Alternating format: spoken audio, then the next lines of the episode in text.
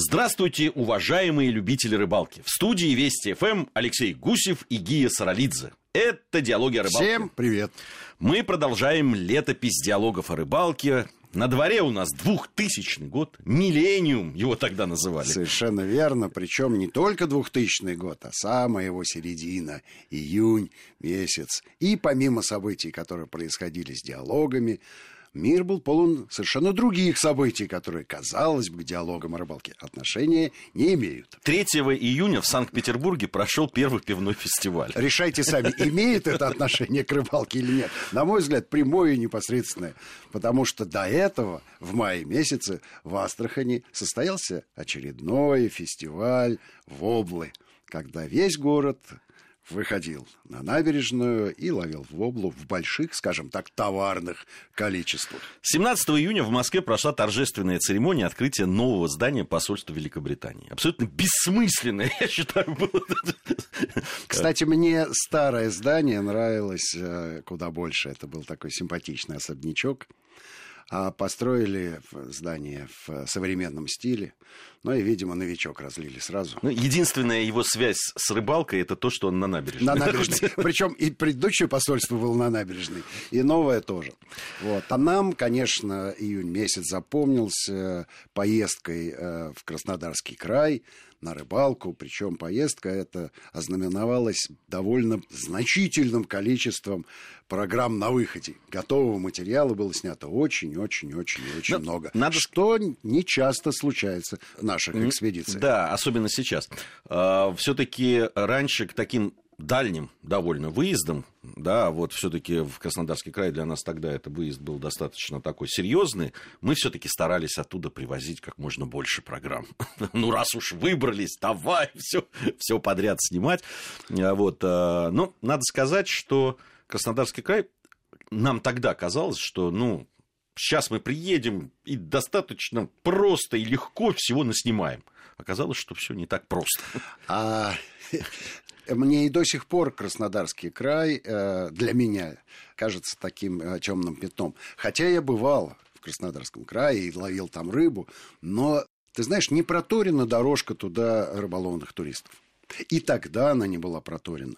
Надо сказать, что инфраструктура рыболовная а, сильно отличается от Астраханской, где база на базе, базы погоняет, и можно выбрать из большого количества предложений имеющихся. А в Краснодарском крае все немножко не так, хотя по природе и по рыбе довольно схожая ситуация. Были мы там, а, вернее, не мы, а наши экспедиционеры а, в городе Славянск на Кубани, который я бы прочел как Славянск, а все говорят Славинск. Но вот такая местная особенность, и а, Славянское общество охотников-рыболовов приютило наших и экспедиционеров, и не только приютило, а в хорошем смысле обслужило. Предоставило транспорт, егерей, ну и понятно, что ребята из общества рыболовок, они большие знатоки мест рыболовных и достопримечательностей, работали с нашими ребятами всю неделю, и возили их на разные места, и сами же сами же были в качестве участников, которые довольно успешно ловили рыбу, причем рыбу самую разную. Напоминаю нашим слушателям и телезрителям, что наши программы строились тогда по принципу видовой принадлежности рыбы, на которую мы положили свой глаз и объектив. Ой, я помню тогда перед поездкой очень много было разговоров о том, что будем ловить пеленгаса. Пеленгаса, да. Пеленгас, пеленгас. Причем никто не мог никак понять, как правильно произносить, вернее, как правильно пишется. Пеленгас-то она произносилась понятно. А вот что это за рыба и как правильно ее написать. Вот но было четыре этим... разных варианта написания. В итоге остановились на одном, но я до сих пор не уверен, что он правильный, потому что мне в открытых источниках встречалось как минимум два варианта ну написания. Но нам-то интересно, конечно, было не написание, а сама рыба. А рыба довольно любопытное. Дело в том, что это рыба-иммигрант. А родина ее Амурский бассейн, это так называемая Амурская кефаль, которая в свое время, в середине прошлого века, была акклиматизирована в Азовском бассейне. И вот на тебе прижилась, обрадовалась тому, что конкурентов у нее здесь нет, расплодилась, вырастает до изрядных размеров. И, в общем, я хочу сказать, пользуется популярностью у рыболовов, потому что она совершенно бесноватая. То есть, вот если мы говорим о борьбе с рыбой, вот это боец на все сто процентов. Кстати, с пеленгасом связано, ведь я уже знаю, миф, не миф, но, во всяком случае, устойчивое мнение такое, причем в разных регионах. Черноморского бассейна, угу. так назову его, э, что пеленгас, который вот был переселен, он ответственен за то, что исчезла, ну или исчезает кефаль настоящая черноморская. Так, и, конечно же, лабан называется. Да, да, и, э, значит, местные жители, местные рыболовы говорят, что и по вкусовым качествам, и вообще она подметки не годится настоящей нашей черноморской кефали. Ну, вот, ну, не согласен, знаю. согласен с патриотичным взглядом. Но, с другой стороны, все там, потупив взор, говорят все-таки, ну, конечно, пеленгаз-то покрупней будет. Покрупнее. Ну, э, если честно, мы э, ловили в протоках и ериках, я не могу сказать, э, что эта рыба была выдающихся размеров. Думаю, что в районе килограмма даже чуть меньше но вот по своим бойцовским характеристикам она фору давала любой рыбе за полтора и даже два килограмма. Но она все-таки ведет себя как морская рыба. Она вот абсолютно, да. Ну, мы с тобой неоднократно упоминали такой факт, что любая морская рыба по силе сопротивления в полтора-в два раза выше по показателям, чем пресноводная. Вот. Ну и здесь, конечно, не является исключением этот пеленгаз, э, несмотря на то, что, в общем, мы ловили его в пресных водах, но рыба полупроходная, отлично себя там чувствует. А любопытно, на что мы ее ловили, потому что мало того, что и сама эта рыба достаточно редкая, и, в общем, на крючок рыболова попадается нечасто, так еще и наживку она предпочитает в виде морского червя, не рейс. И это такой червь со щетинками которого добыть не так-то просто. И начинается охота на пеленгаса с охоты на этого морского червя, которого копают в песчаных отложениях. Ну, вот реально это, э, это такое событие. То есть, ну, мы привыкли, накопал червей. Прямо в, перед в, в, в огороде, вышел, да, да. в огороде, да, ну вот на пол штыка лопаты, и тебе там этих червей сколько угодно. А здесь приходится залезать в няшу такую вот песчано-илистую, э, вытаскивать на берег. То есть он живет, естественно, в воде. И червячок-то достаточно нежный. Ты помнишь, недавно мы в Баку ловили ровно да, такого да, червячочка. Да, да, такой червяк. Он был. так обидно рвется и довольно быстро его сбивает. Сбивает рыба, его стягивает а, с крючочка. Ну, в общем, такая экзотическая, скажем так, наживка. И ровно так же экзотично выглядела снасть. Вернее, не вся снасть, а именно крючок. Дело в том, что мы привыкли, когда к крючку крепится грузило да, и получается джиг-головка или мормышка. А здесь к крючку крепился маленький поплавочек. Да, именно так. А вся задача состояла в том, чтобы у донной снасти наживка примерно на 15-20 сантиметров была выше дна. Но, естественно, для этого надо, чтобы к крючку был приделан поплавочек, который и тащит эту наживочку. Плавучести мы придаем. Да, крючочек наверх, а на крючочке вот этот нерис бедненький, нежненький и располагается. И тут-то Пеленгасова хватает и оказывается на берегу. Отдадим должное местным рыболовам. Естественно, первые особи Пеленгаса попались им. Один из наших экспедиционеров, Ген Гатилов, обладающий удивительной схожестью с Александром Розенбаумом. Его все время путали. Иногда он даже автографы давал в той же Краснодарской экспедиции. У него была мечта поймать пеленгаса. Ну, понятно, да, что трофей э, – это рыба, которая отличается выдающимся размером, либо редкостью своей видовой принадлежности. Ну, да. Она может быть даже, может быть, и не редкость, но если ты ее не ловил, то, то, да, то в первый раз, когда ты ее ловишь, она абсолютный трофей. И очень хочется, да, чтобы удача тебе сопутствовала. В итоге пеленгас оказался у него на крючке, и он специально для камеры исполнил яркий танец рыболовного победителя.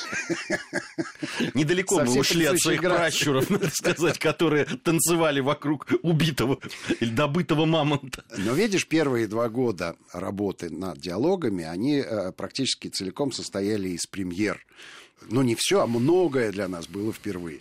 В том числе и вот это вот пеленгаз, любопытные снасти. Все нам было в диковинку. В диковинку это было и нашим зрителям. И когда мы э, смонтировали этот материал, то мы прямо вот себе в зачет-то и поставили эту программу, потому что она была оригинальной. Ну, кстати, о вкусовых качествах э, приготовили же? Э, приготовили, да, сделали, сделали мы хе, но вернее не хе, а так называемое хе на скорую руку, которую один из наших кулинаров, э, постоянный участник экспедиции Володя Купцов, назвал тала. Ну, не знаю, правильно это, это его название. Он из практически всех рыб э, делает это блюдо. Готовится оно быстро, через два часа уже можно есть. Понятно, что там есть морковка, понятно, что там есть уксус, понятно, что есть соль и перец. Все это перемешивается. А рыба, естественно, превращается в филе, делится на порционные кусочки.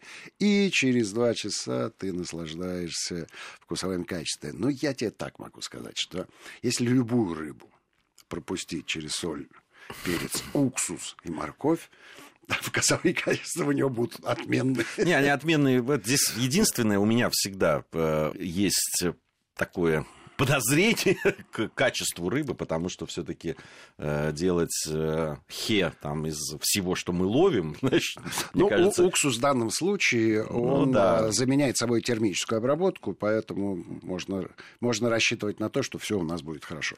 Ну и припомню еще одну рыбу, которая для нас, ну самая, вряд ли премьерной была, самая записная, да, твоя любимая рыба, карась, но в отличие от карасей, которые мы с тобой ловим недалеко от Москвы, и даже далеко от Москвы, краснодарские караси обладают одним преимуществом – своими размерными характеристиками. Да, но это известно. Три карася ведро, вот так называется. Караси, они на Украине вот в таких ставках, которые мы ловили. Короб их там называют. Короб, да.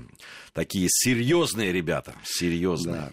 Было у нас там ведерочко, но я так понимаю, что я, ведра же есть разные. Да? Вот это вот было ведро такое шестилитровое. Вот туда карась так, оп, и его видно. То есть он занял собой треть ведра.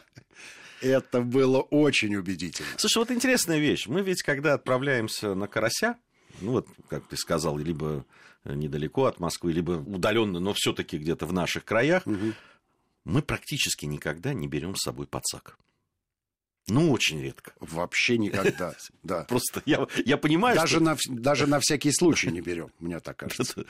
А, конечно, вот в этих краях это обязательное. Но там и берег еще имеет такую, э, скажем, крутизну. Не всегда можно подойти и взять рыбу рукой. Значит, надо э, дуром переть наверх на лески, а там она не выдерживает такого размера карася. И еще одна любопытная подробность, которая да, связана с карасем. А в тех местах из него варят уху. Вот я не слышал, чтобы из карася варили уху. Я варил.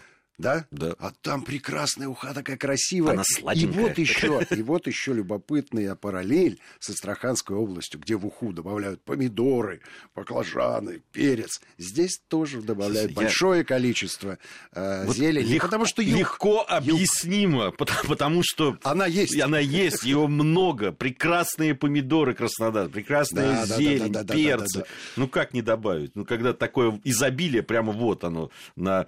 рядом с тобой собой. Конечно, добавляют. Естественно, это, мне кажется, просто э, из-за того, что это вот оно под рукой и здесь.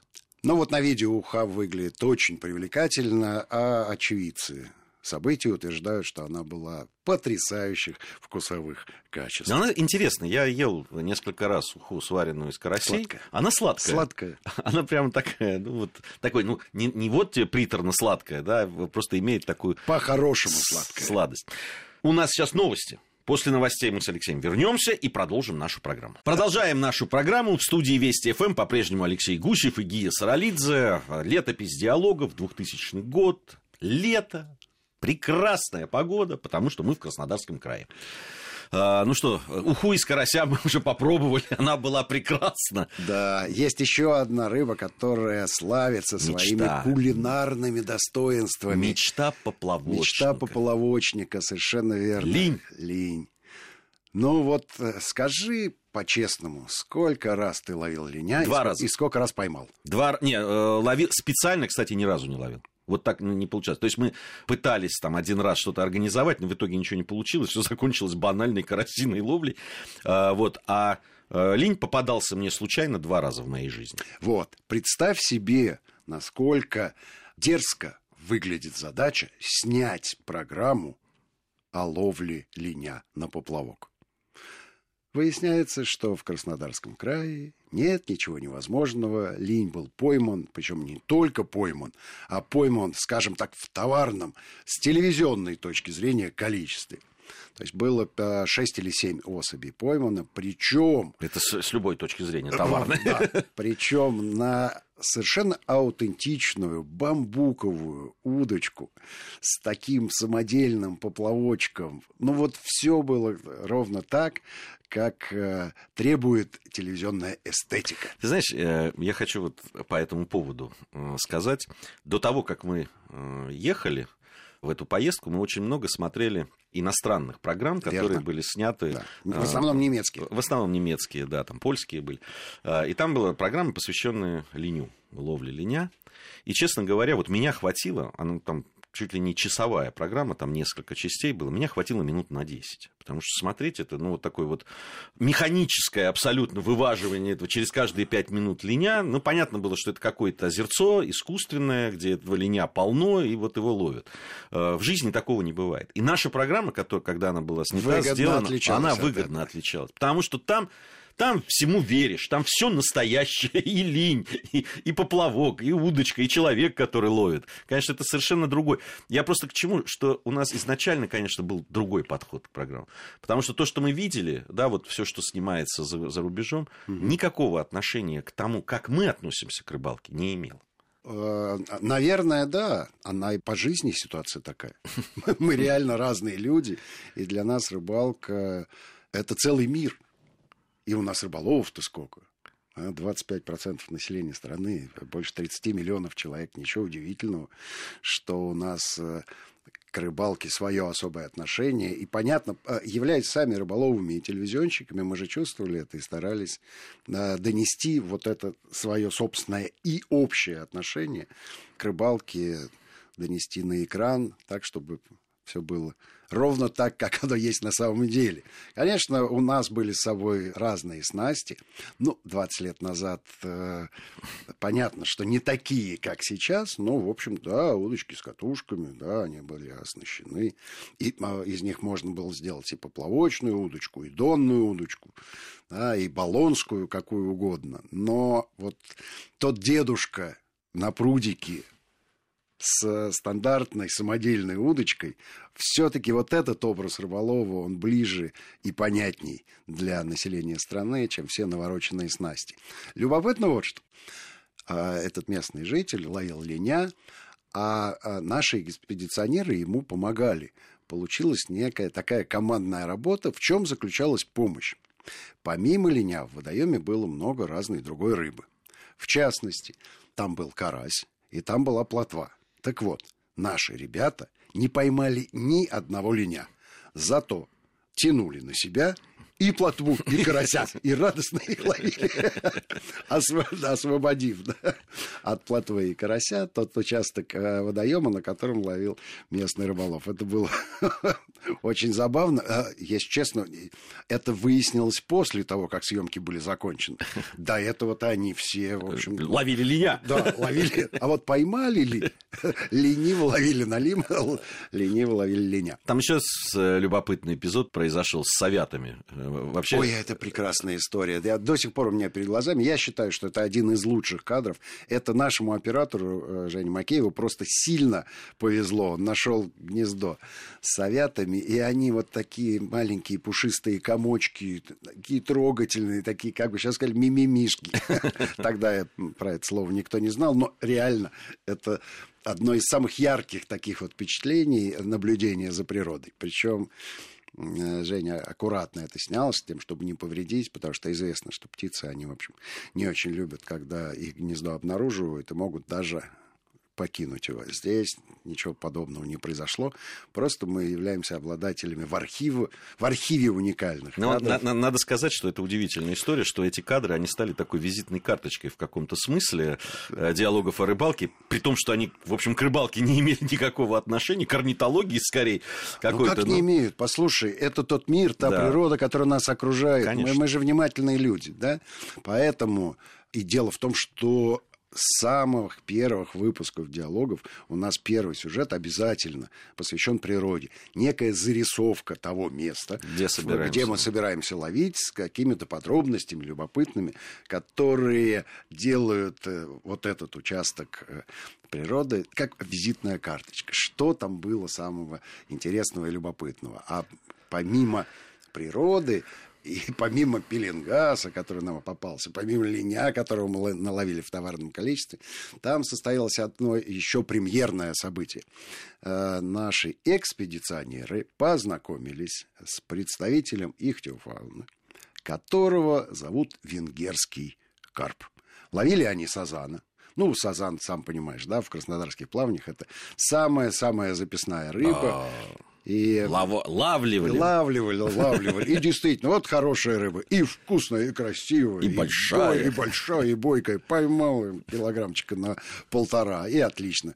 Сразу на всю компанию есть очень вкусная, скажем так, еда. Вот. А венгерский карп это такая э, разводная разновидность. Э, Чем отличается?